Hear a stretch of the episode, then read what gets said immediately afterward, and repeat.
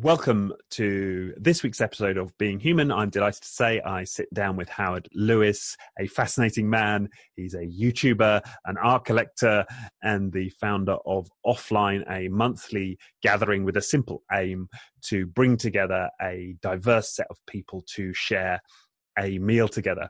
Now, whilst that might seem like a distant prospect for many of us right now, there's an awful lot to learn from Howard's message about recreating human connection, slowing things down, simplifying our lives, creating space for spontaneity. I beseech you to take a deep dive uh, with Howard in this episode. Without further ado, I give you Howard Lewis. Welcome to this week's episode of Being Human. I'm here with Howard Lewis uh, in this wonderful building in Marylebone in London, uh, which I understand is your, your family office, and maybe we can talk a little bit more about that. Um, I first got to know you through your YouTube channel Offline, which I'm sure we'll talk about. Um, Howard, welcome to the show. Thank you for having me. Delighted to be here. Delighted to already share lunch, part of your life story, talk a little bit about offline, what you're doing, and also a few pictures as well. Yes, so exactly. I'm very much in your hands. No, I, uh, it's, a, it's, a, delight to be here. You, you can't see this, obviously, but we are surrounded by by by paintings, portraits. I've had a, a tour of the building here, so you're uh, you're you're somebody with a deep interest in art, uh, as well as somebody with well many interests, including this idea around the need for us to get offline to connect. Uh, I suppose more authentically or, or more deeply or something. But let's start with offline. What what's that about and, and, how did it start? Well, offline, in very simple terms, is just a celebration of the virtues of randomness and serendipity. And I'm a great believer that actually there's far more that connects us as people than separates us. But the modern world, particularly through social media, would suggest otherwise. People are very quick to reinforce what they do really, really well, but tend to ignore things they're not quite so good at. And I think that creates a sense of separation, which is rather unnatural. Most of us actually, Richard, were pretty useless at most things when we first started. Yes. Very few people are an expert on day one. They say, yes, I, guess what? I played Mendelssohn and it went like a dream. Or I cycled and actually, you know, I broke the record this afternoon. No, people build up expertise in whatever area over a period of time. And that also includes relationships. And I think the problem today is people are very fearful of being wrong or acting inappropriately. And I created offline really in the first place as a simple means of gathering people together without a purpose, without a cause, without a reason, just simply the fact that we could share all kinds of random elements in our lives together, whatever they may be, wherever we came from. And actually, the genesis of it was simply that I used to read so widely, and I would cut things out of the newspaper, articles and so on and so forth, thought people would find interesting.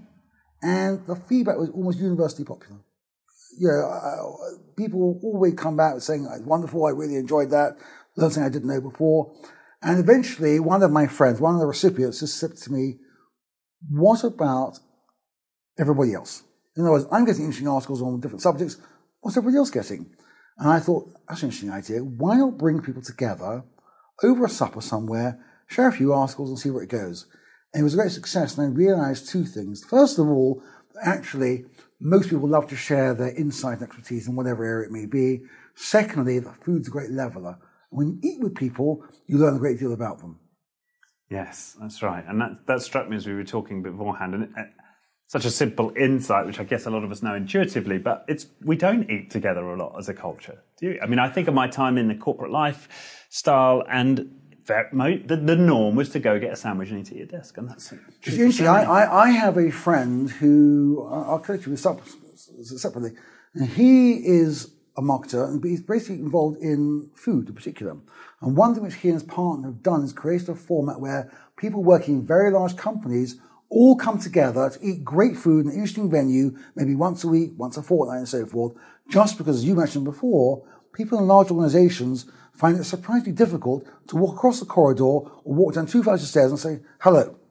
And you need to find a reason to bring them together straightforwardly. People don't do it naturally, as though somehow, if they step out of turn or do something which is not required, there may be some terrible consequence. And therefore, they put their head down, don't tend to get distracted, and therefore, a lot of the conversations, some which are random, It could be about the football last weekend. It could be about an obituary you read in the newspaper or somebody you knew 25 years ago.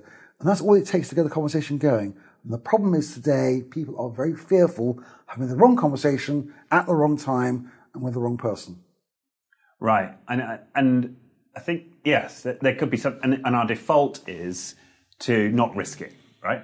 But if we have something that pushes us into a social situation where we are encouraged to share with others, then the magic happens, right? So it's. I think what happens is people forget to be scared.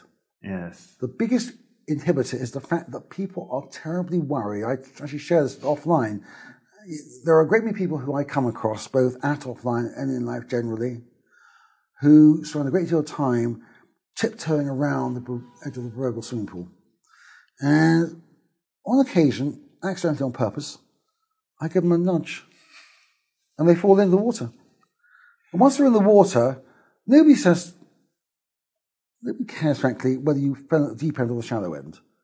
Nobody cares whether your costume is green or it's red.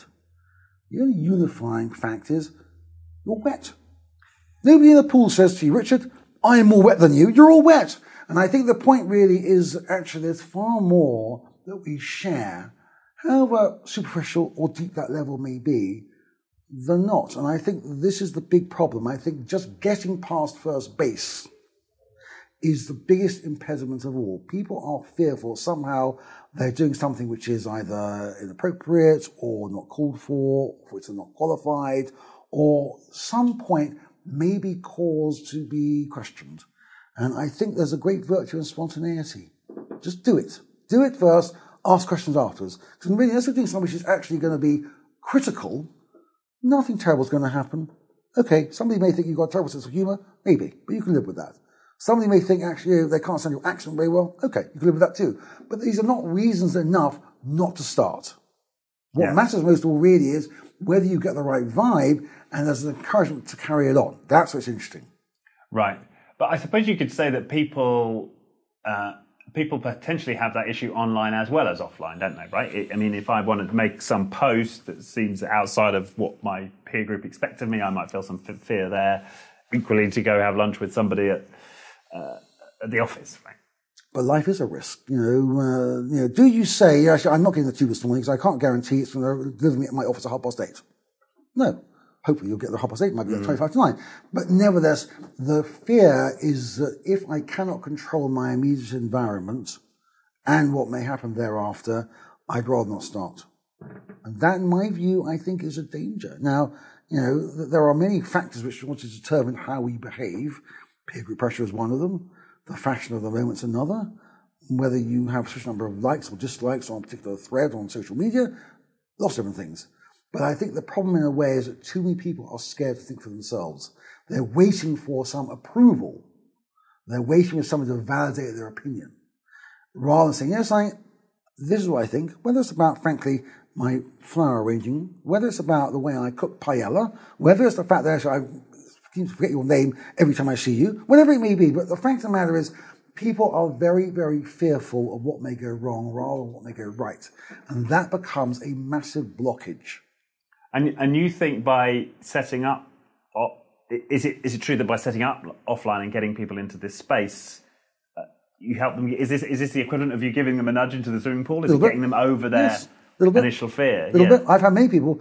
Uh, obviously, you'll see when you come, but offline basically embraces a very very wide universe.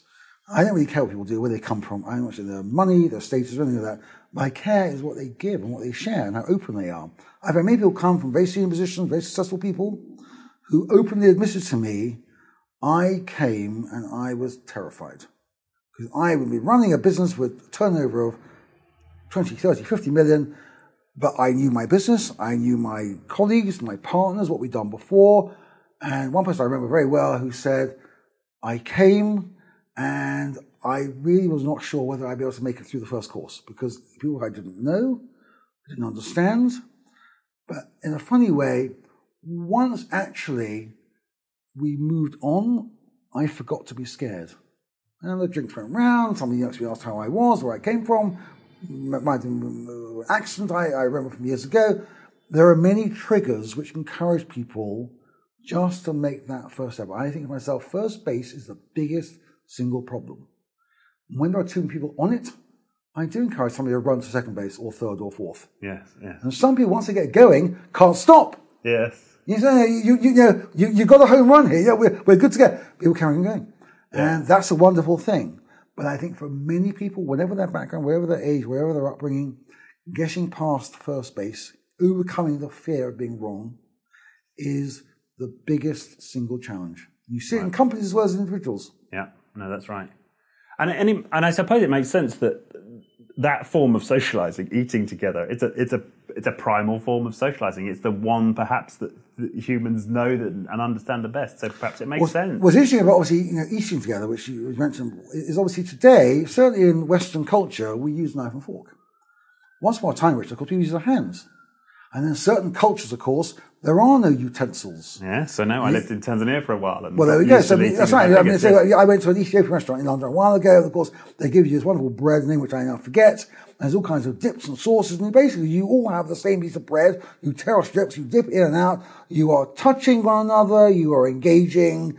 There is a physicality to the process. You don't have it in quite the same way you do with a knife and spoon, for example. But never physically being around the table together. Just sitting and eating, eating without talking, eating without thinking, eating without expressing yourself in some other way. Just sometimes watching other people enjoying eating also is a good thing. But you've got to allow yourself time. And one of the problems which we touched upon before is that people are generally in too much of a hurry. I'm not quite sure where they're going half the time. You know, I mentioned before people jogging outside. I don't get that at all. You know, jogging to me, I always think people running in the street are just late. You know, that's why they've got the kit on. They've got a, pair, a vest, a pair of shorts. You know, haven't got dressed in time. Yeah. Nevertheless, what I'm trying to say is that communal activity is much recommended.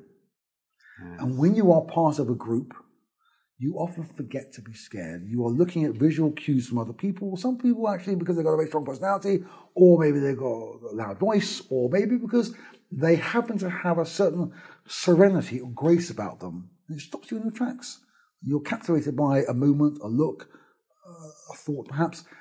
But it's about allowing yourself a little bit of time to absorb the moment rather than just take the moment move on with it, discard it, and on to the next one. Um, unfortunately, the technology we have today does not encourage contemplation for the most part. It doesn't encourage you to say, guess what, know something? That's a really good idea. Let me come back to you on that tomorrow.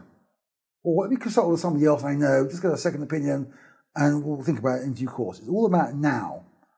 If, for example, we talked about before about, you know, if you were a professional 25, 30 years ago, you wrote a letter to somebody.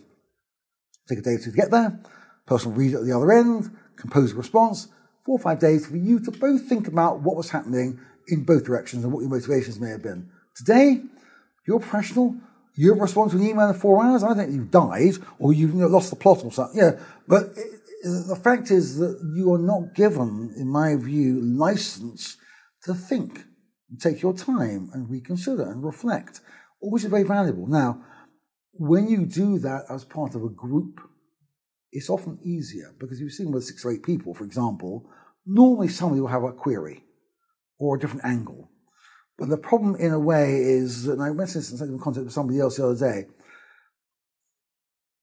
it's really about how you go about uh, your actions, how you are perceived by other people, how you come across to them. And I think one thing which is very, very evident to me in the modern world, particularly in business, is the notion of winning rather than being successful. And I think there's a very big difference between the two. I'm not sure you've experienced this yourself, companies Mm. you've advised and so on. Winning is very adversarial. If I win, you lose. It's binary. Yeah. Success by its very nature tends to involve teamwork. You can be successful on your own. You could be a pianist or, or, or a golfer maybe, but normally even there, there is a sense there's a team behind you supporting and cajoling and, and encouraging and so forth. And then of course you look at the word win. Look at it in a graphic sense. It's sharp, it's angular, lots of pointy edges. Let me show you success. It's very soft and wavy and rather voluptuous. You kind of think, yes, I want to sit down. To sit the other side of it. I'll do it again tomorrow. It's something you want to do again. And I think, again, also listen to the words. You know, if you look at onomatopoeic sense, you know, win, it's sharp, it's to the point. Success, it kind of goes on. I think if I got too many S's here, maybe I have that one over here as well. It's, the sensation is very different. And I think too many people whether in business or in life, are very much more concerned with winning and reinforcing their superiority and trampling you underfoot if you're on the way as well than success. Because success normally is about consensus. It's about something which is more collegiate. And I think it's something you associate with a team of people. Yes. and that metaphor works for me. You know, I win if I get my sandwich and I get back to my, and I'm done in ten minutes, and I'm, and I'm back, I'm back working. Yeah, and, I, and, and, yeah. and, but I haven't. I don't really have a successful sandwich, but I can have a successful meal. Or, yeah, I did it in actually nine minutes yesterday. My standards are slipping here. what's going on? I mean, I can't believe I was in the worst possible queue, you know, and the guy didn't remember my order from yesterday. You know, how incompetent are these people? The problem, in a way, is that it creates a level of intolerance. And I think on a human level, I think we find much more to share in the areas where we're weak rather than we're strong. Most people, by definition, are not expert in most things. Some people are particularly good at one or two things, which is great. Whether you're a great driver, or whether you're a great golfer, or whether, fact, you know, you, you simply uh, visited every port around the world. Some people have done things very well for whatever reason. But actually, you find that the things which connect us, obviously, are things we don't do quite so well. No, that was a terrible dive. I, I can't believe you know, yeah, yeah, yeah, legs like wide open like that. You know, or you know, I can't believe you've got such terrible shoes on. So, I mean, not said in an unkind way, but it's almost a reminder that we all share fallibilities which we can all identify with without feeling as if somehow it's a stain on our character. You know? Yeah. Sometimes it's like a very long traffic jam. There is a perverse pressure. It's irritating you may be sitting in a traffic jam for whatever reason, but you look in your rear view mirror, you see they're three miles behind you, and you're a little bit smarter than them, because of course you're a little bit further ahead in the queue. But meantime, schmuckers you off taking the wrong route or not realizing it was a diversion, there's a pleasure in somehow sharing it with other people too. And I just feel somehow the pursuit of excellence at all costs is very overrated. I think it's about finding points of connection which we can identify with. Yes. Yes, and maybe in a in a meal setting, we can over time allow our guard down a bit. We can share these weaknesses and we can connect in a way. Other people reveal them anyway. People reveal them without realizing it, but people overthink and overanalyze and create all kinds of doomsday scenarios. My God, if I come in on the left hand side, the shadow won't be very favorable, and my hair's too bright. I mean, my God, people want more things to worry about than that. But nevertheless, yes, I think it's about creating an environment people feel as though they fit. Not they have to be the subject matter expert or necessarily the wittiest and cleverest person in the room, but somehow where they feel they're among people they identify with on whatever level. And that's very important indeed. I just feel, you know, the notion of gathering together has become less and less pronounced with the advent of technology and social media. There are people in large organizations who could very easily meet for a coffee but choose to send a message via text or WhatsApp, even though you know, they are not in another town, they are maybe 150 yards away. Maybe five, maybe at the other end of the desk. Maybe that as well. Yeah. Maybe that as well. And I think it's, it's, a, it's a problem in society generally yeah. that people are afraid to stand and say, hang on, no, no, no I, I, that's wrong. Why, why, are we doing it that way? That makes no sense. I mean, maybe a brilliant new uh, idea and so forth, but actually it doesn't make sense for us the fear of saying something out of turn is very powerful. And therefore, people would rather say nothing than upset the apple cart. And you, and we were saying earlier that perhaps one of the, the reasons why people are feeling more anxious about saying the wrong thing is because this sense of we're being recorded.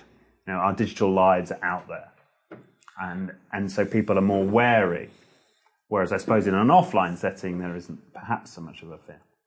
I think that's right. I think people are generally much more exposed. I think the fact is that wherever you go, you are under surveillance. Now, you don't actually know about people don't advertise the fact. By the way, so if you're on the tube this afternoon on the way to Heathrow Airport, there'll be cameras trained on carriages one, three, seven, and five. No, that doesn't happen at all. But one way or another, you can be reasonably sure whether through a drone or a satellite or somebody else's unobtrusive footage, you are featured.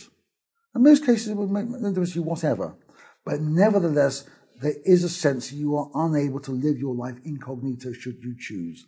Everything somewhere is recorded, and that becomes the problem. Now, of course, unless you live on a desert island or somewhere suitably remote, the fact of the matter is it's inescapable. The question really is at what point does it become so intrusive that you start to lose any sense of your own boundaries? And I'm a big believer in setting boundaries, whereby I'm not terribly interested in being part of social media, and LinkedIn, which is fine. Otherwise, I think most of it really is very hit and miss. I think that some things have value. There's no question at all when there have been major incidents. Twitter was a very, very effective means whereby message could be spread very quickly and very powerfully across the world. But the problem you have in a way is that the reliance upon technology, particularly personal technology, is so overwhelming that people forget what it is that made them human in the first place. And that really is the number of the issue.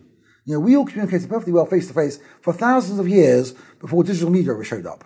Perfectly well and cities were created and revolutions were won and inventions were made and people traveled whether by plane or boat or even on foot for that matter. But somehow there was a physical dimension to it. And i think unfortunately in the modern world which is obsessed with the idea that progress should be measured largely in terms of speed and efficiency and i'm not sure that's necessarily right progress is not always progressive sadly. It sounds a bit of a mm. contradiction in terms, but progress is not always progressive. And the desire to do something quickly, as though somehow there's a deadline. I mean, I wasn't aware. Yeah, we got it done by 4.30 this afternoon. No, no, surely not. I often tell the story of the farmer who 100 years ago wants to get a handle on how to deal with the vicissitudes of the weather and how the seasons may be changing, would put his hat and coat on, and he would walk to his neighbour for a chat. His neighbour would be five miles away. And of course, along the journey, the farmer would observe the weather conditions, he'd look at the crops or the animals running out of the hedges and so forth, which way the wind was blowing, think about maybe what he did last year, what he could do this time more efficiently. And he finally arrived at his neighbour's house five miles away.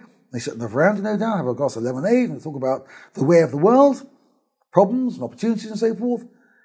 And then he walked back five miles contemplating what he'd learned from meeting his neighbour, what he's seen on the journey over, what he might see on the journey back. Now, unfortunately, although I exaggerate the point slightly, there's a lack of thought and reflection in the modern world.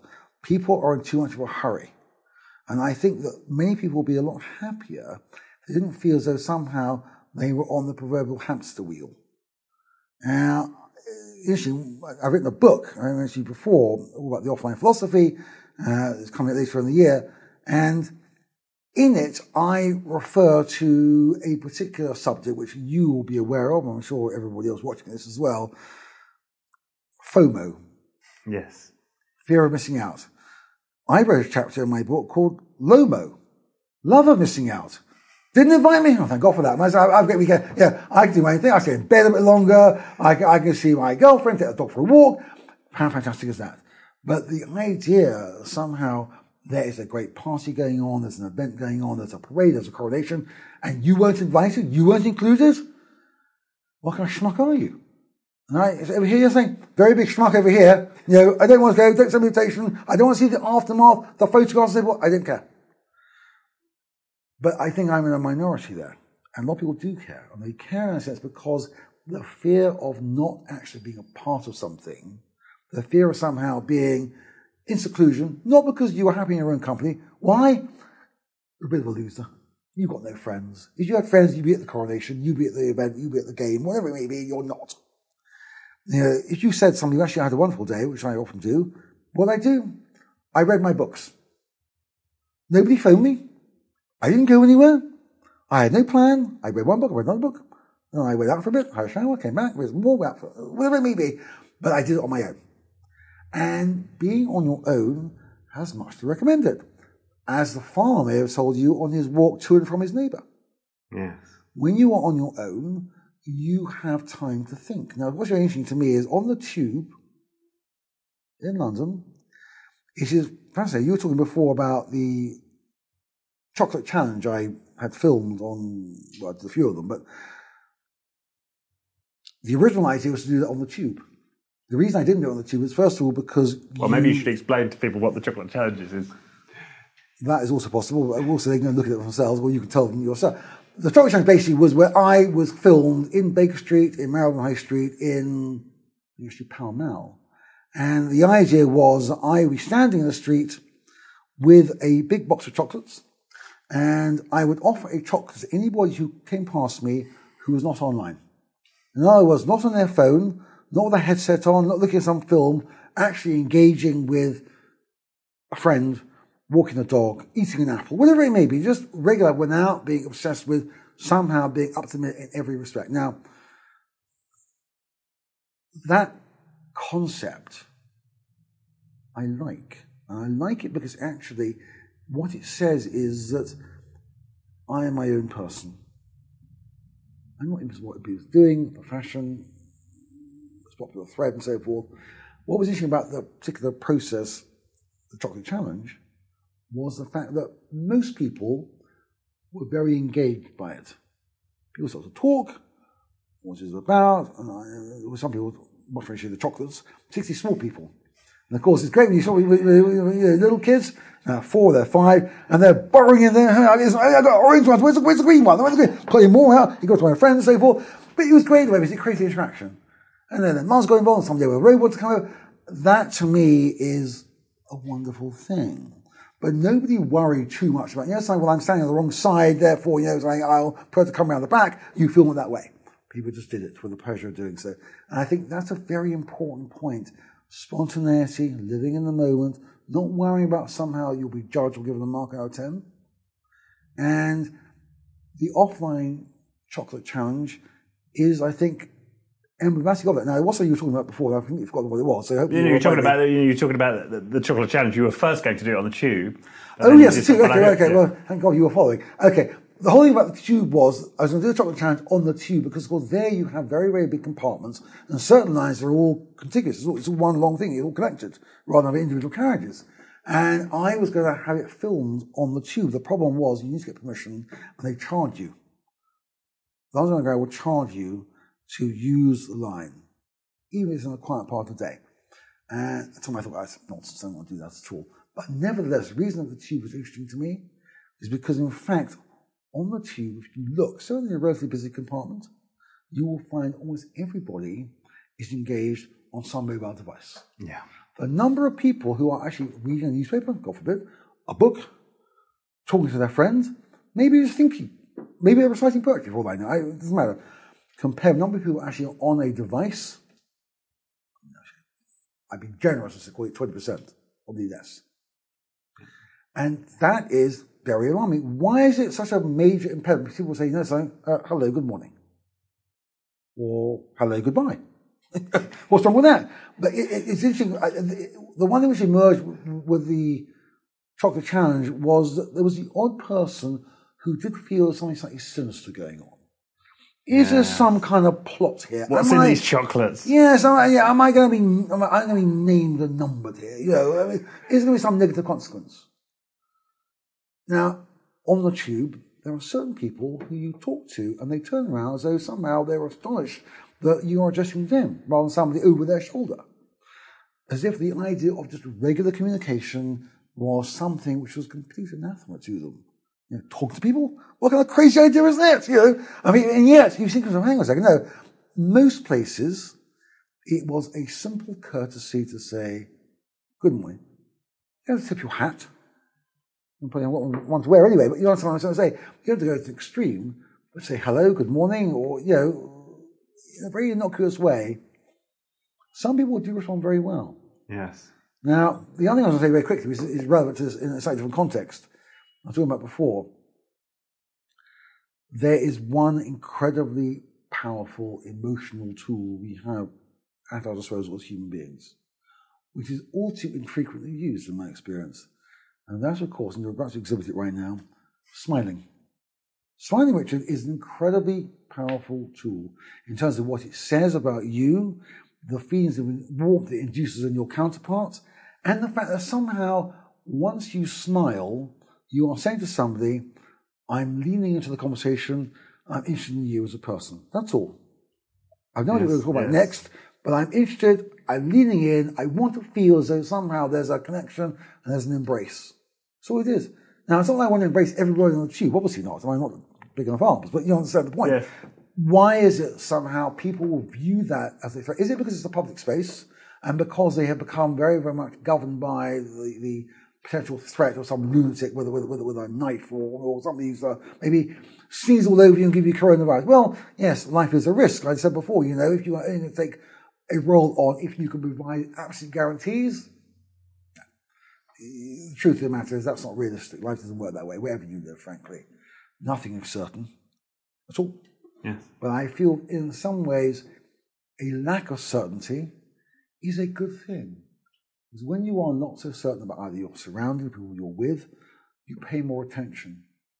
And I have found that unfortunately, when people are in a comfort zone of familiarity, they don't pay much attention. They go through the motions. When you are taken out of your comfort zone, maybe a different place, a different language, people look a bit strange, people's names you can't pronounce properly, you just pay more attention. I don't think in the modern world people pay enough attention, whether in business or in a personal context. Yes. Well, I suppose we, we, we're somehow losing our ability to, to maintain attention on a thing, partly perhaps because of our because of our online worlds, because we have this constant simulation, and mm-hmm. as soon as we start to feel b- bored, we can click onto the next profile or the next news feed, or yeah, we can keep scrolling. So, so we perhaps we're losing an ability to to keep our attention on one thing. Like you say, read a book. Right, I've got to sit down. I'm no good distractions. I've only got the the book to entertain me, so I but I don't think you need to necessarily have uh, what I would call a, a defined plan. It's not as I'm, I'm, I'm, I'm going to read the book yes. and I'm going to read 10 chapters and I'm going to write a report on it. Nobody asks you to do that. Just read, read, apparently read a book of photographs, well, I care. A book of essays. It can be short, it can be poetry. It's not my way it is. It's just the fact that it does require a certain effort. And most people don't want to make an effort. Most people are very inherently lazy. Another issue you've got to deal with, both in corporate life and, and, and professionally. Not to say they're bad people, not to say they haven't got ability, but they're inherently lazy. And I think that it's difficult somehow to raise your game, do things differently. In one of those situations, I'm sure you come across in your corporate world, you know, how young people supplant old people. And young people come with fresh ideas, energy, vigor, you know, maybe a little bit, should we say, avant-garde in their thinking, which is good in my view. But where you are pushing that person in front of another who is maybe 25 years older, far more senior in terms of age, remuneration, experience, and so forth, and actually you find the young individual is twice as smart. That's a problem. Not for the young individual, of course. The older, experienced, mature person who is, you know, I would say, more comfortable being listened to, acknowledged, respected, all which are justified, but not for their own sake alone. You've got to continually. I always say to people, you know, tell people in big businesses, when you're running a big company, the most important thing you can do as a CEO, anything, forget the operating business, groom your successor. Grooming your successor who will build on your legacy, the right skills for the modern age, hugely important. Because, of course, the nature of business, the nature of communication, the nature of integration is going to change hugely, even in five years. And have you got the right person? I, see, I, I, I don't think, in fact, that it's necessarily about people who got the right blend of operational skills. I think in a way can be done by people remotely. It's about the kind of leadership you provide. Now, it's interesting. I was approached a little while ago by my old school. My old school, good school, um, and they were going through a process whereby uh, they were choosing a new high master, headmaster. And they approached the alumni network to say, thoughts you got any ideas? I came back and said two things. Number one, um, I don't personally think you should be looking for somebody who is a scholar par excellence. Great if you can get one. But what matters most of all is you look ahead 20 years into the future. And what will be really, really important, I think, is not actually your intellectual capacity, though that has its place. It'll be the ability to empathize and engage with people in a world dominated by technology. And you need somebody coming in as the headmaster who reflects those sensibilities. It'd be great, no doubt, if somebody could recite Latin verse backwards or, or, or some incredibly complicated algorithm and that win a prize. No question at all. And I applaud that. But what's even more important is the ability to actually engage and to communicate in a world which is dominated by the digital mind. I said, on top of that, going a stage further, the breadth of the school, in terms of its profile, its history, its network, the world at large, I think it's too big, in fact, for a very highly qualified academic. I said, what you really need, in my view, you need a CEO. You need a CEO to run the whole thing, and you bring an outstanding team of teachers, whatever level, to come in from different disciplines. They thanked me very much for my observations. I'm not sure they actually acted upon them, because in fact, in the end, I discovered, in fact, that the, um, the new headmaster was, was a woman, headmistress, um, and I have no idea where she took on the role of CEO, I don't think she has. But it's interesting to me because I think that the big question is whether certain management are fit for purpose in the modern age in terms of the demands of business and demands of consumers, people they serve. I'm not sure they always are. So you think this is about, you think that the ability to empathize and engage is going to be much more important? Yes. And I suppose that's why you're saying in that case that a, a CEO with those skills of being able to build a team, grow a team, uh, is, is, potentially more important than the technical excellence of the, of the teacher yes. in that case. Yes, right. Yes, I think that you know the CEO is not there to demonstrate his or her operational excellence. That's what you've got teachers for.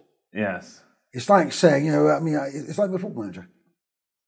Mm. You want a football manager who actually is not only a great tactician, also a great man manager, also knows which combination of players to play in a certain game. Yes, not play the game itself but choosing the right players in terms of their profile, their background, their form, other factors, hugely important. And I think actually in business, you may have your own view, maybe people may of course disagree with me.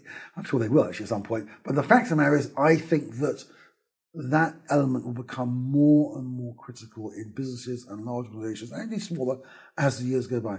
And what uh, so that's a fascinating paradox, isn't it? On the one hand, as as our world digitizes, um, there will be more and more of a premium, and we automate more and more of, of I suppose, uh, our lives. Uh, in terms of what valuable set of skills is going to be this ability to relate to other human beings, and yet that very technology is uh, intruding on our ability to develop those skills. Yeah, but see, the irony is that the, the, the, the, greatest technology of all is actually the technology of thought and technology of speech. You see, the brain is the greatest piece of technology ever invented. The brain supersedes everything you can possibly think of. I'm sure there are men in white coats in a lab somewhere saying, no, you got all wrong. You know, this will be the deal breaker to end all deal breaker.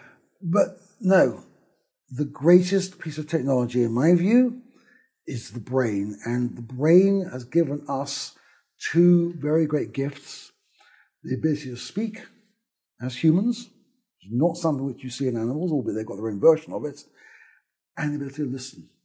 You show with animals, but of course, listening and then interpreting what you listen and acting on it are two different things.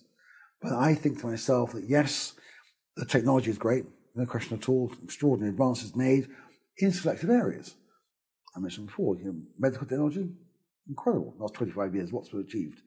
Flight booking systems, but you just tap in where you want to go and just up it comes, and you're, you're ready to go wonderful.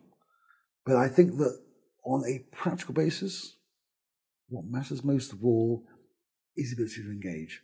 And I think although technology does have its merits, it is really in a personal context designed to be an adjunct, not a replacement for what's gone before. And I think the ability to think for yourself even say, guess what? I to think about it. I'll come back to you. I'll somebody else. Is a suggestion somehow that you're not quite up with events. And I would say, funny enough, yes, I'm absolutely up with events, but I want to actually sample them slowly. I don't feel as though somehow I'm in competition whereby I've got to give the definitive answer in 45 minutes. Yeah. Maybe I'll sleep on it. Maybe I'll think about it. Maybe I'll take a little bit off the end, add a bit more over there, do something differently next month. But I think that the brain is the greatest piece of technology we as humans can ever hope to utilize. And yet somehow it's almost regarded as just there. Just there, you know, for the ride. Yeah, like your feet. Your feet, you know, you come in the body, okay, you got things on the end, they help you walk, so quite handy. Yeah, but yeah, brain, yeah, what's it there to do? Well, okay, fine. Yeah, notionally, it helps you think or, or hold yourself upright or, or, or hold the right knife and fork. Yes, obviously.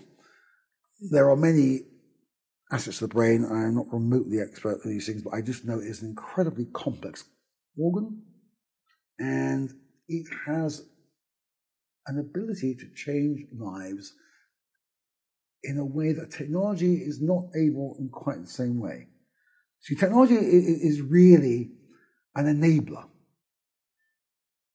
but it still requires human input to be effective. And I just feel somehow that people get things the wrong way around, So somehow technology comes first. Technology is the answer to everything. It's not the answer to everything. Sometimes there is no answer to everything. Whether it's coming from technology or your own brain, there is no answer. There's no obvious answer at this minute. And I just feel somehow the idea that, you know, you come to the table. I said before, you know, fact you could sit down and play Mendelssohn, or the fact you're saying, you say, you're saying, I'm going to race you you at the end of the Gloucester Place, the end of the road here, you're saying, by the time I got there, I've broken the world record. No, of course you won't. You might be faster than you think, but you will not break any world record. But never, it's, it's, it's, it's, there's a competitive spirit with everybody. But for a lot of people, it's very much suppressed, only rises when encouraged within certain conditions. Other people are competitive about everything. As you said before, you know, get my sandwich in 10 minutes back to my office. 10 minutes, my God, yes, I, I can beat that. I can get the queue on the end where that guy's a bit more efficient. Yes, I, and I can prove to the people down the court, yeah, crazy. But there are people like that, sadly. Yes. I think to myself, why? Why are they like that? Why do you behave in that way? What is it you're trying to achieve? Or is your life so bankrupt in other respects that you actually attach undue importance to that? Maybe. Right. Well, that's. Uh, well, that that that could be an analysis of, of, of many companies that have gone Maybe. Maybe. You know, that have gone under because they've obsessed on, on these particular factors. Maybe it's efficiency of, and maybe it's uh, top line. You know, they've, they've lost, they've lost sight of really what's binding a company together and what its purpose for. I think one problem you have, of course, is when you were in the, when you are publicly quoted, particularly, it's a very problem, a problem in America with they're reporting quarterly as well. Here, less so, but again, there are different levels of scrutiny. But there are a lot of companies that I think are be much better off if they were private, where they could actually look long term, where they didn't have shareholders to answer to, and where the banks, I suspect, will take a slightly more favourable view because they're not going to be influenced by what the analyst says for this quarter or the next. But I think, again, you see there are people who go public for the wrong reasons. I think there's a kudos having a public company, be able to you know, issue shares and buy businesses, they will. Not the worst idea in the world, but you have to question to what other benefit may lie there, and is it actually appropriate? You can raise money privately. I mean, it's not as straightforward, but it's not difficult. Who you're talking to how you ask. But I just feel in the public arena, there are too many businesses who are too exposed because they are looking to perform under the radar of a select group of people who are often very unforgiving. And I think that's another thing which I come back to. The world generally is an unforgiving place. Uh, one thing I did, uh, you might have seen actually one of the, um, the chocolate challenges I did on, on, the offline videos. I got chatting to one of the biggest issue vendors, on Marylebone High Street. Whenever I see somebody selling a big issue, and for people internationally, that's the the, Oh, the, the sorry, yes. that homeless people sell in the UK. Yeah, and it's, make very, money, it's, yeah. it's, it's a way of getting them on their Yeah, feet yeah. and make a little income, little self-respect and so forth. People, all kinds of reasons to be on the street. Sometimes their own fault, sometimes a bit unlucky. Circumstances often dictate that. The number of people I see walk past the vendor as if he or she didn't exist. Not an acknowledgement, not a hello, not a raised eyebrow, not I'll buy one tomorrow. Nothing.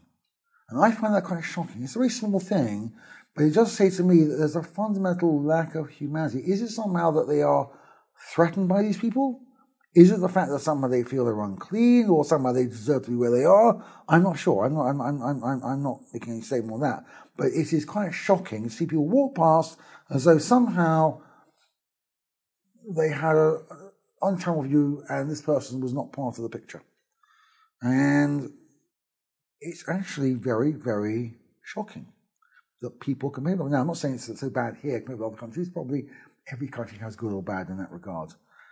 I don't think that the British are any more or less kind than any other nation. It's funny how people often have a stereotype. I remember having a conversation with a friend of mine, same in context, who- who's Irish. He said, no, you've got to understand, the Irish do family like no one else in the world. I said, really? What? You mean more than the Italians? I mean, give me a break. You know, every you go every one of the Americans, the Argentinians, maybe not Japanese, but you know, most nations they are warm and they're open and they're hospitable. They want to be with you and they want to share. Please don't tell me that the Irish have got some kind of special formula which makes them a bit different. No, they don't. They don't at all. And I think again, because like I said before, there's far more that connects us and separates us. Most people, Richard, wherever they go, are warmly greeted. But if you're a stranger, somewhere out of town, most people want to do the right thing by their own neighborhood, their own circle, their own country, their own flag, their own whatever. And I think, you know, again, there is a great virtue in finding those points of convergence rather than divergence. You know, as I said before, I'm very happy to go to a cafe like the Pain Quotidien with a communal table mm. where I sit down and I make a point to somebody who is on their own or being part of a group and if appropriate, start chatting. Now, somebody's not welcome, which was I go away, which is fine, but somebody is very welcome and people reveal all kinds of things about themselves. Yeah. But this, this links back to what you're saying. To find this convergence, it's often easier to find it in, in our weaknesses. And, and that's what we don't expose online. Like we're much, we, we, we tend to curate our online presence in a way that we, we don't when we've built trust with somebody one to one. And Yes, except on, on the chocolate challenge, of course, people were showing their weaknesses, as was I. You know, so in, in a way, I was reflecting on people. They did not do something as well as they might have done. They did not actually embrace the world beyond. They were in their own world, which is why they're looking at a screen or on, on, on a headset and so forth. I, I think you see weakness is a good thing. Weakness actually invites us to look at ourselves in a rather more balanced way. yeah, I think the pursuit of excellence is, as I said before, very overrated. I mean, okay, great, you've made four hundred trillion dollars last year, but I mean, you know, uh, I, can remember very well. Somebody came to an offline dinner a few years ago. Didn't know him very well. He was actually the husband of somebody else, and he was a successful guy, clearly in the financial markets. And somebody asked him, well, you know, what- what's your background? What, you know, where, are you from? He basically, in one very long sentence, where I'm not even sure he drew breath, provided his life story as to how he got to where he was, how brilliant he was, how much money he made, and so forth. And at the very end of that, I said to him, and now tell me something interesting about you.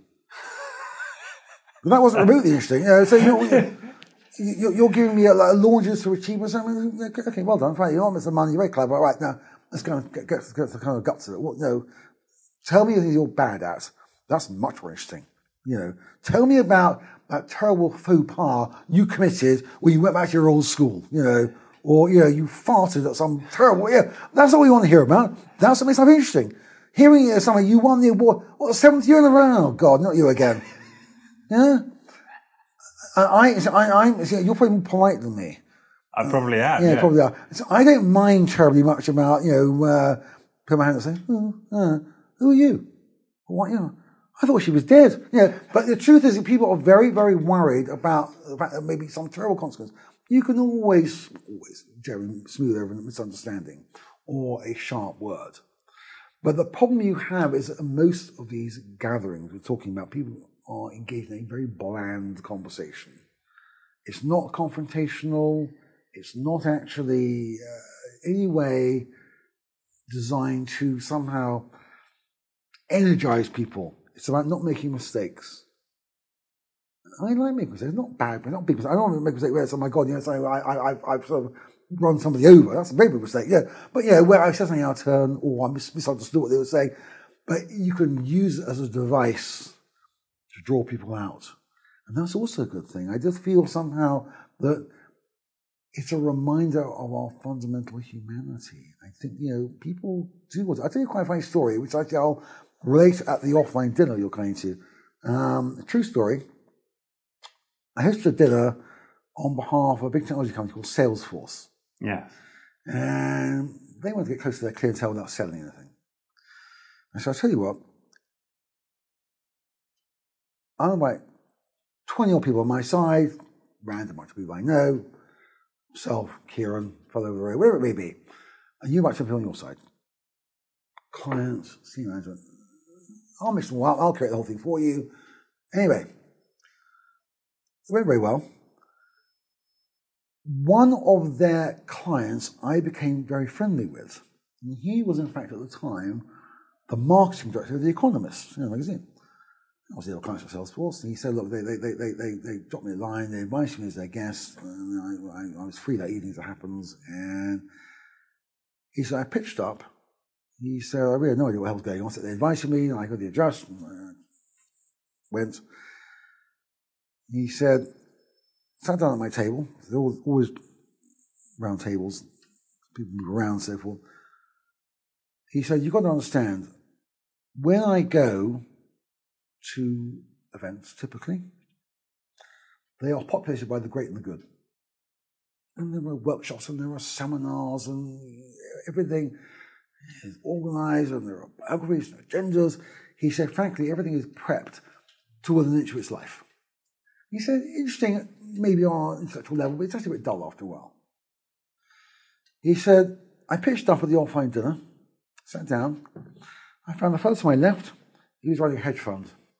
The lady on my right, she was a piano teacher. The fellow opposite me on the side table, he was running a dog walking business. He said, Nobody cared what I did The Economist. And he said, It was the most wonderfully liberating moment. Nobody cared about my status, my position, what money I made. He said, I, as in I, the individual, not I, the marketing executive, was immeasurably more interesting. And whether it was about where I got on the holiday last time or whether I had a particular you know, addiction to, I don't know, lobster, it doesn't matter what it was.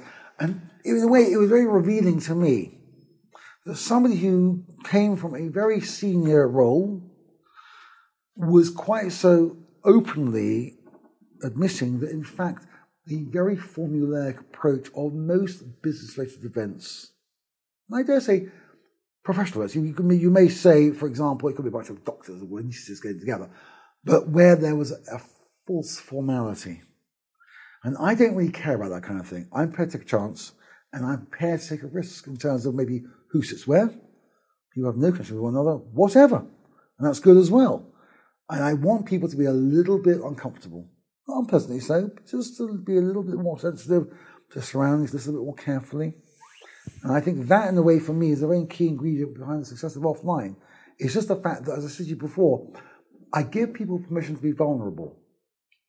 And once they realize actually other people are useless in their own way as well, suddenly all bets are off. People relax. That very much is the key. Yes. And what you're saying there, and in fact, what this marketing director has said of perhaps some of his uh, more more large scale gatherings that he attended, I think is true. Is pervasively across businesses now. You know, just just a standard meeting. I think it tends to be overly format, you know, overly overly form formalized prepped within an inch of its life often um, before people show up. And you squeeze and, all and the soul out of it. Yeah, and it's all quite stiff. Even the chairs are quite, you know, quite stiff of, uh, sometimes.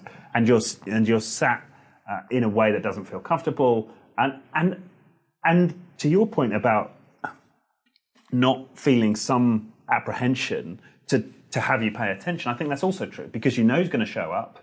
You know what the agenda is. You've done it before. You, you, you've kind of got into a pattern around this type of meeting there is no spontaneity, there is no serendipity, and, and I think that's why, and we're starting to see that shift in, in business culture where people are getting much more intentional about facilitating workshops in a particular way where we do spark interest and we do mix things up and we do get people moving around.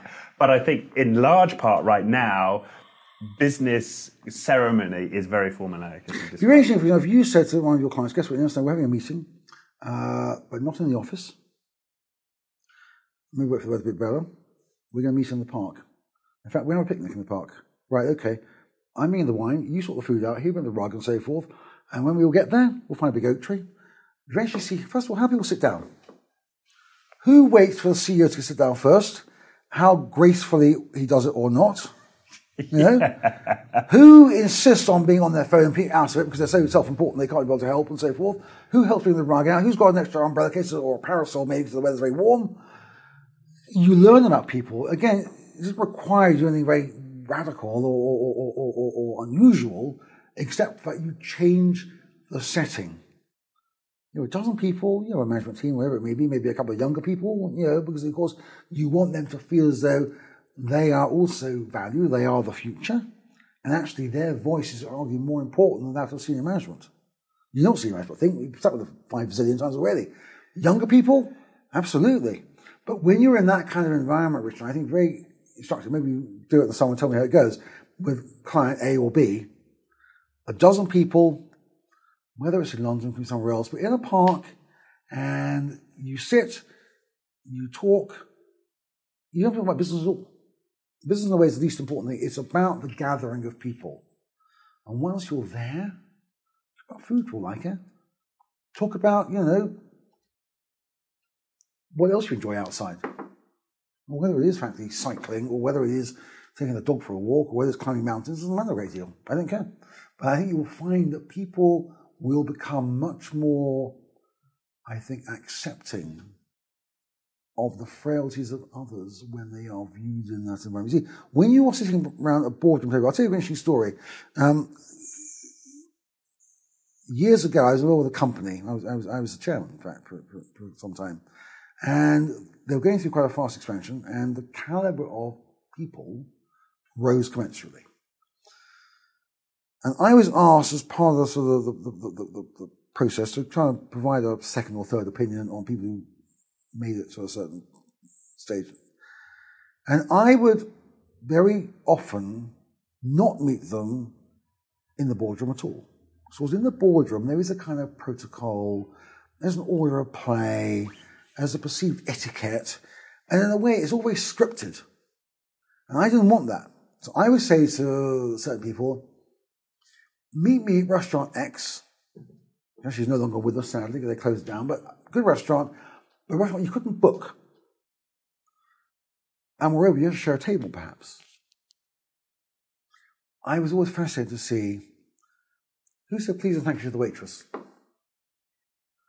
Who said to the neighbour, who obviously didn't know before, please pass the salt around lunge across the table for it. Who had dirty fingernails? Food down their front. Or who actually, interestingly enough, in one particular case I remember, who had a voice which somehow careered over the hubbub of the restaurant. Very posing, very powerful voice, in a different way. Accidentally on purpose, again, I might say to your friend, by the way, I'll be at restaurant X around half past two. If you're nearby, just swing by for a coffee or a glass of wine or whatever. I to get your quick impression of this individual. And more to the point, I want to see how they respond to you as a sudden interloper in a private conversation. And believe me, it's very revealing. I learned a great deal about people there and then because actually, in the end, your, your professional credentials are important, but not that important. Your personal skills, ability to engage, ability to adapt, ability to empathize, hugely important. And they'll become more so as time passes. And I think, you know, again, we're talking about, certainly my experiences are in the West. Whether one's having the same conversation, for example, right now in China, or in the Congo or in Brazil. I mean, I, I don't know. Maybe they are, maybe they're not. I suspect they are to a degree, but I think there are always going to be differences which are a consequence of culture, background, history, climate, whatever it may be. But I can never see that in the world going forward, there will be more convergence, but the convergence will be based upon, I think, a set of values rather than necessarily pure professional competence. You'll find companies will attract people of a certain caliber. And I think people of a certain caliber don't have to be necessarily the greatest expert in their field, but by definition, as we said before, when you don't know or you're not sure, you ask questions. In other words, they will attract people who are humble, people who are curious, people don't accept the status quo just because it's been there for four million years. And I think that's very, very valuable. And I think in the modern age, you're going to see much, much more of it. I think in a way, you see it in a different way through activism. People become much more engaged, much more vocal. And I think science it's a very good effect. Partly because of technology, which is a very good reason for technology in a way. The problem I have with technology is, unfortunately, people become partly reliant upon it. So somehow, you know, I mean, I remember something came off like a young guy, 23, 24. He said, wonderful, evening, the most amazing of all, I managed to get through the evening for three hours looking at my phone once. I mean, wow, yes, I, that's a celebration. Yes. I mean, yes. in, in, a way, I was very pleased. It was quite sad. Yes. But I can relate to that because I, I certainly have got a level of addiction to my, my phone, and so it, sometimes it does feel like an achievement to have, to you, have, have, have, have, put that addiction to aside. But do you actually? I mean, when you're addicted, I mean, is it with you all the time? Is it with me most of the time, and I always think it's an achievement when I manage to put it in the drawer uh, when I'm at home and, and, stay off it for 24 hours. There's definitely a, a level of addiction. Do you reward yourself? Uh, it's probably not as. But I mean, I, I might say to myself, "Oh, well done," but no, not, uh, do your kids reward you? well, they're not young. They're, they're, too young to understand. But it's. I can certainly relate to that guy celebrating he got through three hours. Yes. Interesting. Yeah. I mean, really, I mean, you know, what, what, what is your attitude towards your, your kids are very small, but what's your attitude towards their embrace of technology? Well, I want to be very careful with it. And, um, and I think I think what's interesting to me is it's creating the environment where these skills get developed almost automatically, right? Because when I think about empathy skills, listening skills, and some of the conversational skills, my mind tends to think about, okay, well, this is something we need to train people in, right? This is training courses, and companies need to, to have this as part of their programs, right? Mm-hmm. But really, what you're talking about is you put them in an environment, they'll develop these skills, right?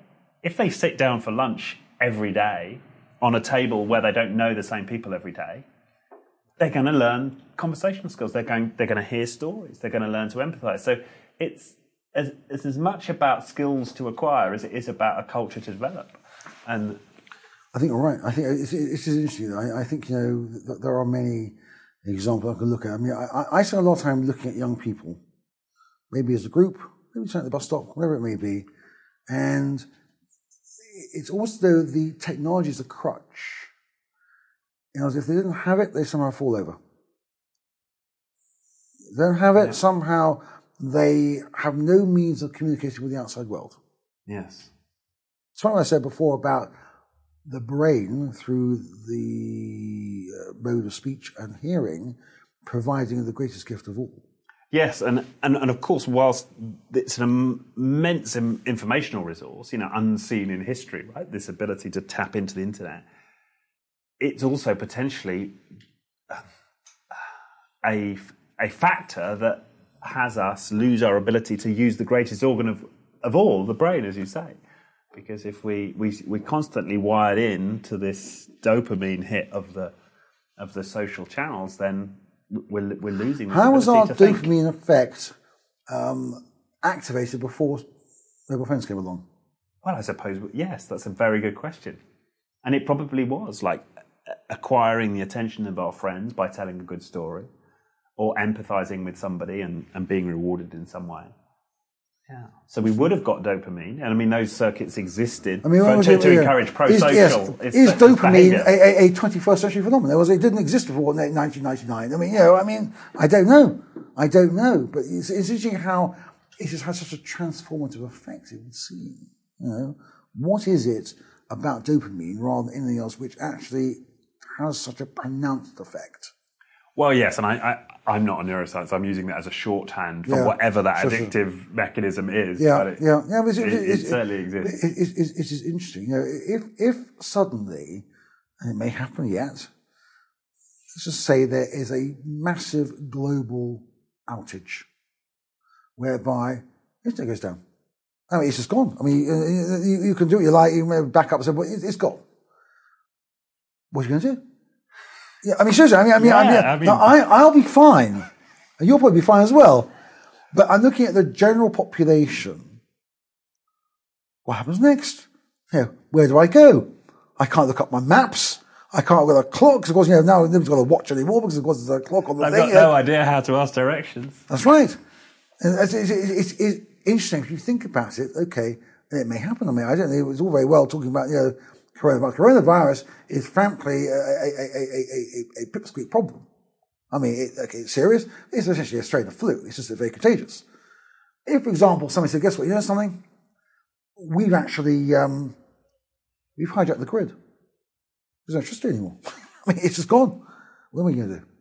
Yeah, so not only can you not refrigerate anything, nor are the trains functioning, nor for that matter, have you got any connectivity. Then what? You mean I've got to talk to him? Ask him for, oh my, no, I, I, I can't do that. Well, you can, of course you can do that. But I think to myself, you know, is it going to take something of a cataclysmic? I hope not. I like to think actually that most people, when put on the spot, they say, yes, I'm." yeah, you're right. I was a bit lazy, I was a bit weak, I followed everybody else, seemed like a good idea at the time, all the usual reasons, most of which I can identify with. I think I've, I've probably been lazy and weak and so so forth myself many times. We all have. But I think that the problem today is that the technology is always seen as some kind of a solution. Whatever imperfections I may have, what I'm not very good at, what I can be better at, say, well, the technology will somehow save my life. There'll be some device, there'll be some app which somehow will give me a route to the golden path I must follow. And I don't think it really exists in quite that way. There is a golden path, but it is not exclusively digital. And I think actually digital is only going to work well when you have people with the right level of empathy to guide us along the right lines. Yes. Yes. The future will not be digitized. Okay, I think it will be to a degree. I mean, I'm I, I, I'm probably the most non-technical person you'll ever interview. So, in a way, I, I, I, come at it slightly from the point of view of maybe what you might call the idiot savant. You know, where I'm so far removed from it that actually it almost gives me license to ask incredibly stupid questions. Like looking at art. People say, "Is that the right, way up?" Yeah, of course, it's the right way up. Yeah, but you ask pretty reasonable question to ask if you're unfamiliar. But I think it's also important not to feel intimidated to such a point where actually you feel, a second, wasn't that famous case about the Korean airliner? Do you remember this? Maybe not. Korean airliner is basically um, going, but it was flying somewhere. There was a problem. Clearly, a problem with the controls, with with, with, with some, uh, some some device there, and because of the uh, nature of South Korea society and the um, very deep acknowledgement of hierarchy and so forth, the number two, number three officer, wherever it was, the navigator, did not feel story, yes. he could tell the lead pilot we've got a problem with the altitude, or whatever it may be, because he felt it was not appropriate, and he would therefore lose some sense of personal honor, or he would be insulting maybe the status of the pilot and his peers and so forth. What happened? He say anything, they all crashed and everybody died. Now, what kind of crazy thinking could induce any right minded person acting in that way? Except for the fact that uh, uh, uh, an extreme desire to obey authority. Although not suggesting one does that routinely in businesses, nevertheless, the fear of challenging the status quo, I think, is actually a very big negative, and it reflects very Yeah. badly on management of some very senior uh, individuals in, in, in, large organizations. Well, yeah, and there's a lot of research. In fact, we had Amy Edmondson on from Harvard on the show, and she's, she's done a lot of the pioneering research on psychological safety and precisely what you're talking about that, that phenomenon of people fearing speaking up. Uh, and she cites nurses in surgical settings and, and people on production lines, and, and she's done, you know, looked in, but this is a an issue that's prevalent across, across society. But also, if you can create psych- psychological safety and you can create environments where people feel free to speak up, then you get better results. You get higher productivity, creativity, and so on. Yes, but I think you know, the problem in a way is we said before about safety in numbers. You know, the, the, you know, you can have an individual conversation and people respond in an individual way, but you need some kind of momentum behind. You need to create a movement in a way, and to do that collectively is very hard bearing in mind history, culture, language, all the usual things. Um, uh, but nevertheless, one does have a sense that there should be some kind of international standard.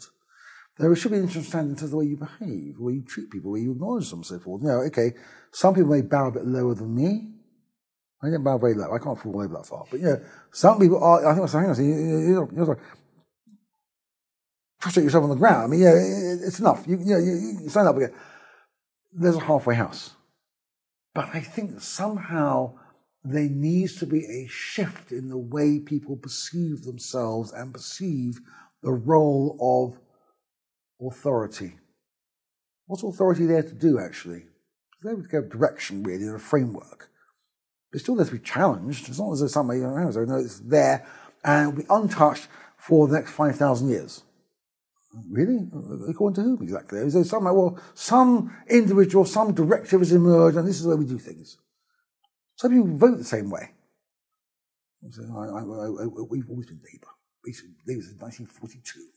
Oh my God, yes, we are now 80 years on. You know, things have changed. But, it's extraordinary. People have a fixation in a way, and the fear of deviating from what they know and what is familiar and what may cause some kind of opprobrium for their peer group is overwhelming. Yeah, well, and we train it in from from very young age, right? And I know that from my own children, right? That yeah, we we we, we train in deference to authority from a very young age. But I think well, deference to authority is one thing, but it's also important to ask questions. Now, the issue is if one says, okay, you can ask questions, but they must be within a certain framework. In other words, only questions allowed which are going to support the basic thesis. Really? Why, why would you say that? I mean, what kind of, what kind of crazy thing is that? People do. You know, okay, yes, you can say things, and of course, and we make sure we run it via our publicists first because we want to make sure nothing is untoward. I think, really? Well, so, so what's going to happen here? It, I mean, it's amazing in a way how oversensitive people become to any perceived criticism. Seriously, I wrote an article about three years ago about Donald Trump before he got elected. Incredible as it may seem. Um, and it was requested by an American business publication. I can't remember exactly now who or what. Anyway, the long story short, I wrote the thing, all fine, all proved and so forth. And of course, the election was getting closer and closer. They hadn't published it. I thought, really, you've got to get it out soon because really, otherwise, you lose your moment. Anyway, eventually, word gets back that they can't publish it because there are certain statements I have made which may be construed as very contentious, and they were very worried that publishers might be sued.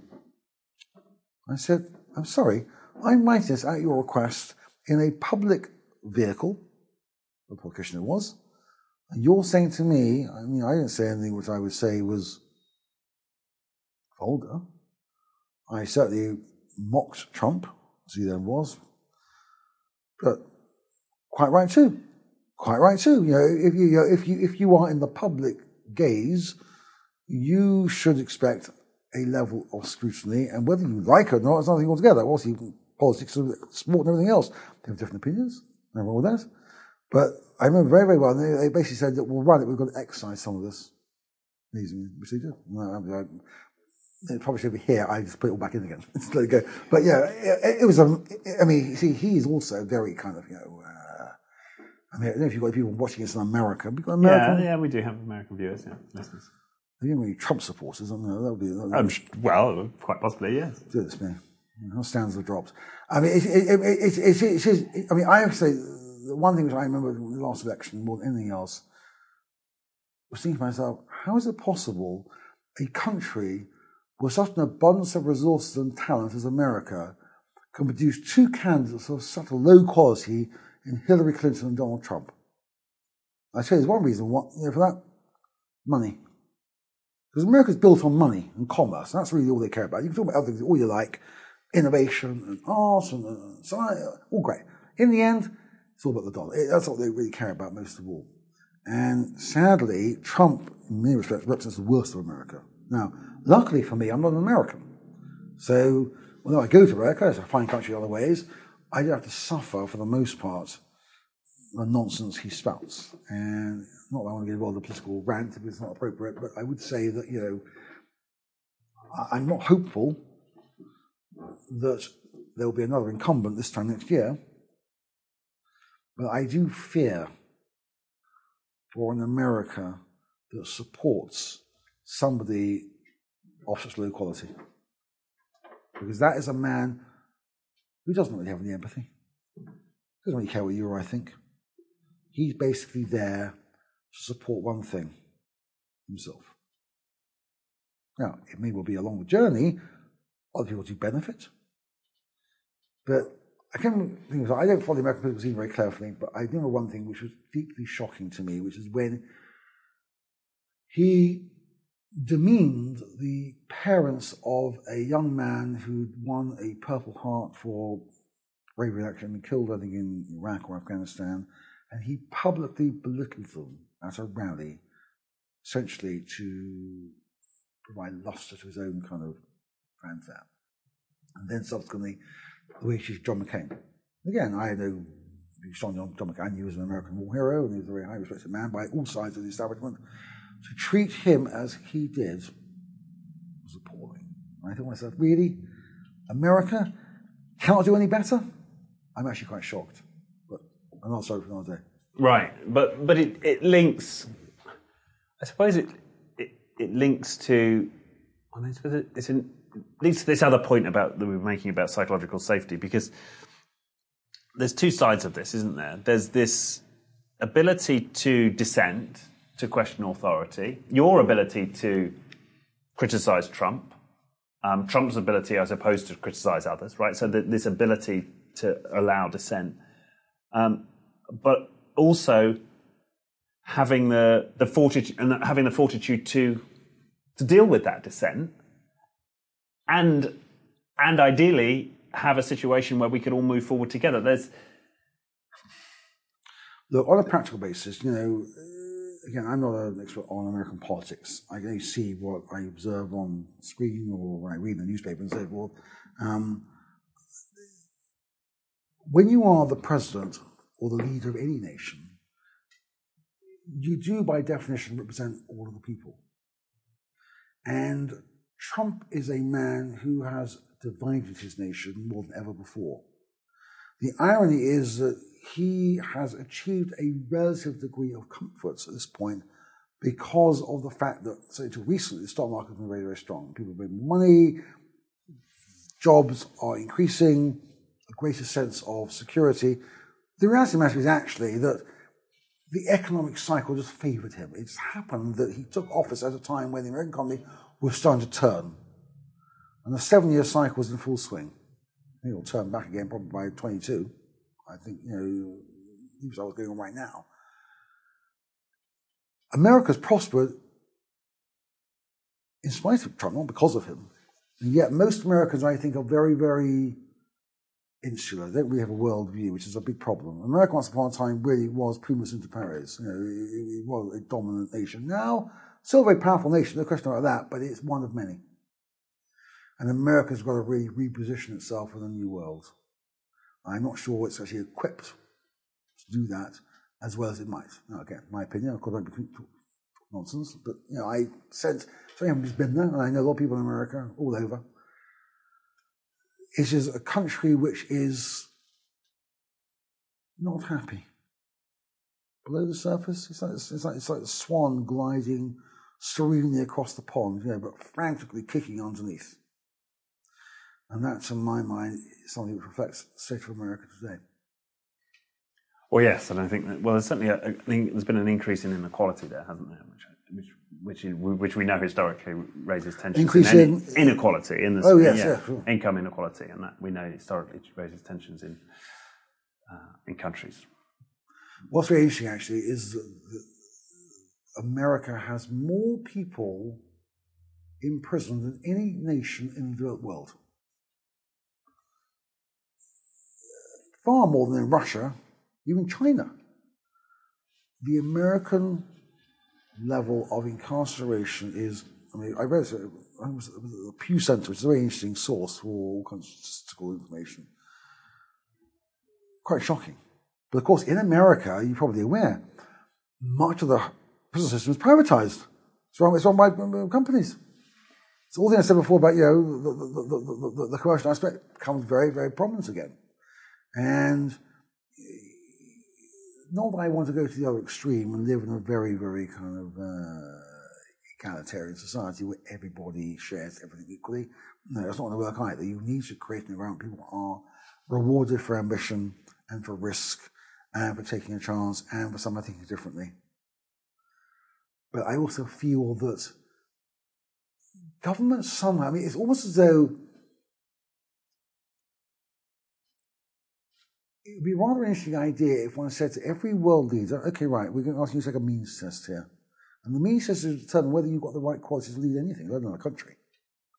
And the means test will be devised by people from around the world, and we will give you a mark out of 10 or 100, whatever it may be. And we'll see exactly, uh, you know, maybe you will sit and you've got to write this on your own, under exam conditions, you've got half an hour, whatever, in a private room, we'll get all things together and see how you do. Now, won't happen, of course, but it would be very interesting to see how people expose themselves once the auto cue is gone. Once the script writer is actually behind the curtain and you are out there on your own. Well, isn't there an argument to say that that exists to a greater degree now than ever because we've got this ability to see people, um, if you like, off camera, right through through people Yes, but I- capturing them in social Yes, unguarded yes, moments, hot but, I- but, I, mics but, I, but I think in a way, camera a- phones. And yes, you could obviously you can capture people in inappropriate situations, wherever it may be. But the idea that you are invited to almost reflect your own personal manifesto. Ten questions, Richard. Okay, you know, what are the three values you most respect in in in in uh, other people? You know, you know, which you know which opponent did you most admire and why? What did you learn from that person? I mean, yeah, very. Ask Trump. Okay, right. Okay, tell me people you or maybe who are three great writers? You, well, of course, Trump doesn't actually work. He never read a book, which you know, of itself is quite shocking. You know, you can have somebody who never read a book. I mean, literally never read a book. I mean, incredible in a way to me, in a way that you can't, you can't read anything from your Twitter feed, maybe, or Fox News. But, you know, there we go. But I think to somehow invite people as leaders to share their weaknesses. I mean, what are you going to be scared of? What, actually, you may- find some of it's actually true. You are useless. You are, you know, an ignoramus. You are you know, ill-educated. You are antediluvian in some of your thoughts. Well, maybe you are. Okay. Now, some of these things may matter less than others, and that's fine. But I think what's important is people actually come clean and say, okay, this is what I stand for. I'm open about it. There's no subterfuge here. I'm open. It's like an open exam. Yes, but I think that, that the only, I mean, I think this this really pertains to the cult of the leader. I believe. A little bit. And and we, we create the cult of a leader in politics. We create the cult of a leader often in our corporations. And I don't. I think unless we change the system to the the degree that we're no longer so reliant on our cues from a single leader, until we do that, then then it will n- never be viable for a leader to expose their weaknesses in that way. Be- I- be- because the populace that are looking for them to them for leadership won't accept it. Well, depends how you define leadership. Yes. I mean, is leadership about strength in all respects? I don't think it is. No, I don't. No, I don't think it is. No, but I think we create leaders in that in that image. I, interesting, I, I, I think that there's going to be a shift in the way leaders are perceived, what it is to be a leader. You know? Now, again, I'm not, I'm not a, I'm not a business analyst, I'm not a psychologist, I, I can't speak other than just for myself. But I can see, nevertheless, if you look at the language and the tone of the language of younger people, people who were disadvantaged, were disenfranchised, who weren't thought to have any voice of any consequence.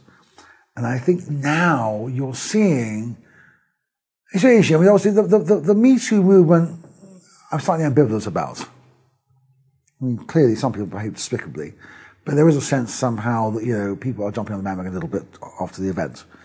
What has been very interesting indeed is this whole thing around this girl Greta Thunberg, you know, the climate change, which, you know, once upon a time, almost like a, a, holiday project, which has become a bit more than that, and suddenly not quite so easily dismissed. And suddenly, when you find actually you've got five, or ten, or twenty million people all behind it, and they've got a voice, and they're more important than that, they have a vote. Now that's a really big game changer in my view, Richard. You know, it's all very well we sit here and talk about okay, well, fine, we can put things down, and maybe people won't agree because of the cost. I agree with that to a degree. But the fact of the matter is that the people who matter most of all, yeah, you and me, Trump, not important. Young people, that's the future. And what they think is everything.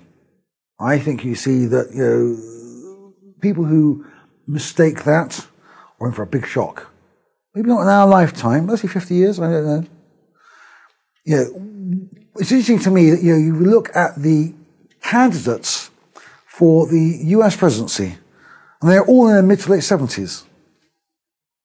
I find that extraordinary in a way. Because what that country needs is energy, it needs fresh ideas, it needs fresh direction, it needs inclusive leadership. It needs people who are humble enough to say, you know, saying, guess what? I was wrong. I cocked it up again. You know, what kind of schmuck am I? Mm. You need that. You need that human factor. The idea that, you know, once upon a time, you know, kings and leaders were often people who led you into battle and conquered nations and so on and so forth. But the idea of a leader as a warrior is not there anymore. Now, Donald Trump leading into battle, worrying about his bouffant hairstyle, you know, blowing in the wind. I mean, come on. You know, we say, Donald, you're saying, we'll see you on the beauty part on the other end of the parade. Yeah. No, of course not. Again, the, the, notion of what it means to be a leader needs to change. And I happen to believe, as I said before, that empathy, engagement, inclusiveness, are really the key ingredients. You can always buy in the expertise from elsewhere. But and I and I think that's right. But I think that that shift can only happen if we also see a, a shift in our, in our cultural systems, if you like. So we we raise the the stake. We, sorry, we lower the stakes for the leader, because if you're pushing authority down, then those in in the central positions uh, have less less power so we reduce their power. If you look at somewhere like Switzerland, some ridiculous percentage of the populace of Switzerland can't name their prime minister. Why is that? Because so much of the power is devolved to the cantons, right? Yes, and, and, and a lot yes, of decision making yes. is made through um, plebiscites. So you don't have so much centralized power. So in that scenario, I can imagine it would be much easier for the Prime Minister of Switzerland to divulge their weaknesses and be vulnerable and, and show their humanity than it would for, say, the the president No, that's right, of, but- of- of- of the United States. And I think that that's a shift that we need to see in public life and in and businesses if we want to see this this shift in how much we're we're allowed to be human, you know, in our lives. I think, in a way, it is down to institutions. I think institutions obviously are comprised of leaders and followers. And I think the imbalance needs to be corrected to some extent. I think that more followers need to speak up and more leaders need to listen. Yes. So going back to my point about listening and speaking as the most valuable tools we have, our brain has allowed us that particular gift. Now, I'm sure you're very aware of the old maxim that we were given two ears and one mouth for a reason, and they should be used in due proportion. In other words, people talk too much, they listen enough. And I think you see that if more leaders listened and more followers spoke up, I think that gap would diminish.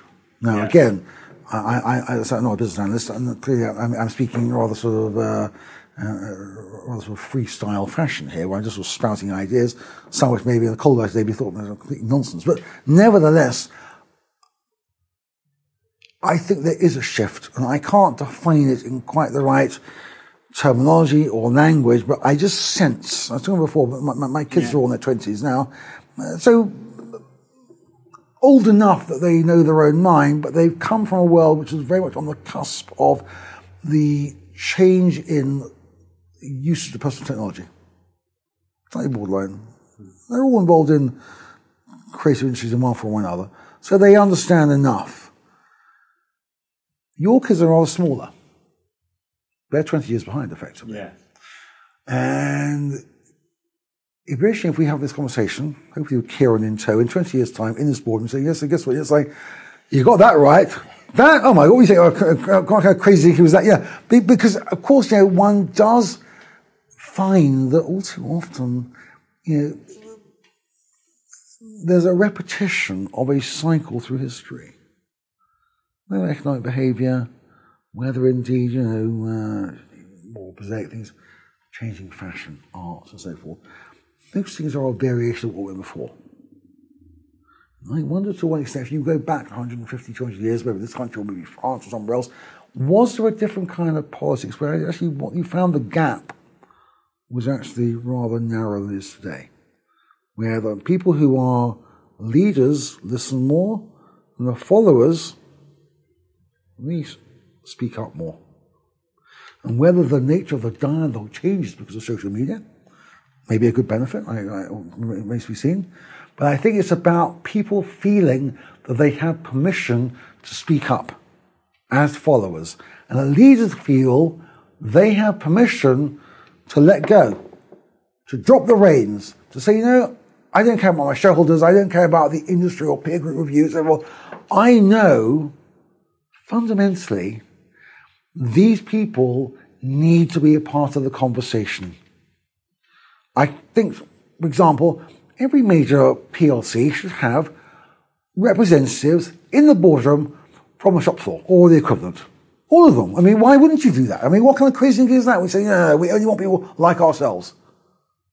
I mean, it's extraordinary. There are conversations going around about the fact that you haven't got enough ethnicity, for example, or enough women, people of a certain age. Why not? Why not? What are people so scared about? That they're a bit crap? Or maybe they are a bit crap. And we'll find out how crap they are and how crap their behavior has been to the detriment of the company. I think there's a very deep insecurity at the top of major organizations, both in business and indeed not for profit. And I just feel that not knowing is actually an invitation to a brighter future. Because when you don't know, you ask questions. Unless you are so insecure, you don't even allow people to think you don't know, and therefore you essentially replicate all the mistakes of the recent past. So for me, encouraging dialogue, engagement, empathy, rapport, occasionally argument, but certainly along the way, quite a bit of laughter. These are all key ingredients of the offline philosophy. And for better or for worse, I can only say, having hosted many days, 50, 60, 70 days over the years, I just know that when you get people together and you give them permission to be vulnerable and to be themselves, suddenly all things are possible, and that's a wonderful thing. Wow. Well, what, what a note to end on. Howard, Pleasure. thank you so much Pleasure. for Thanks for having me. And for sharing this wonderful building. Pleasure. Thank you. The Being Human podcast was brought to you by First Human.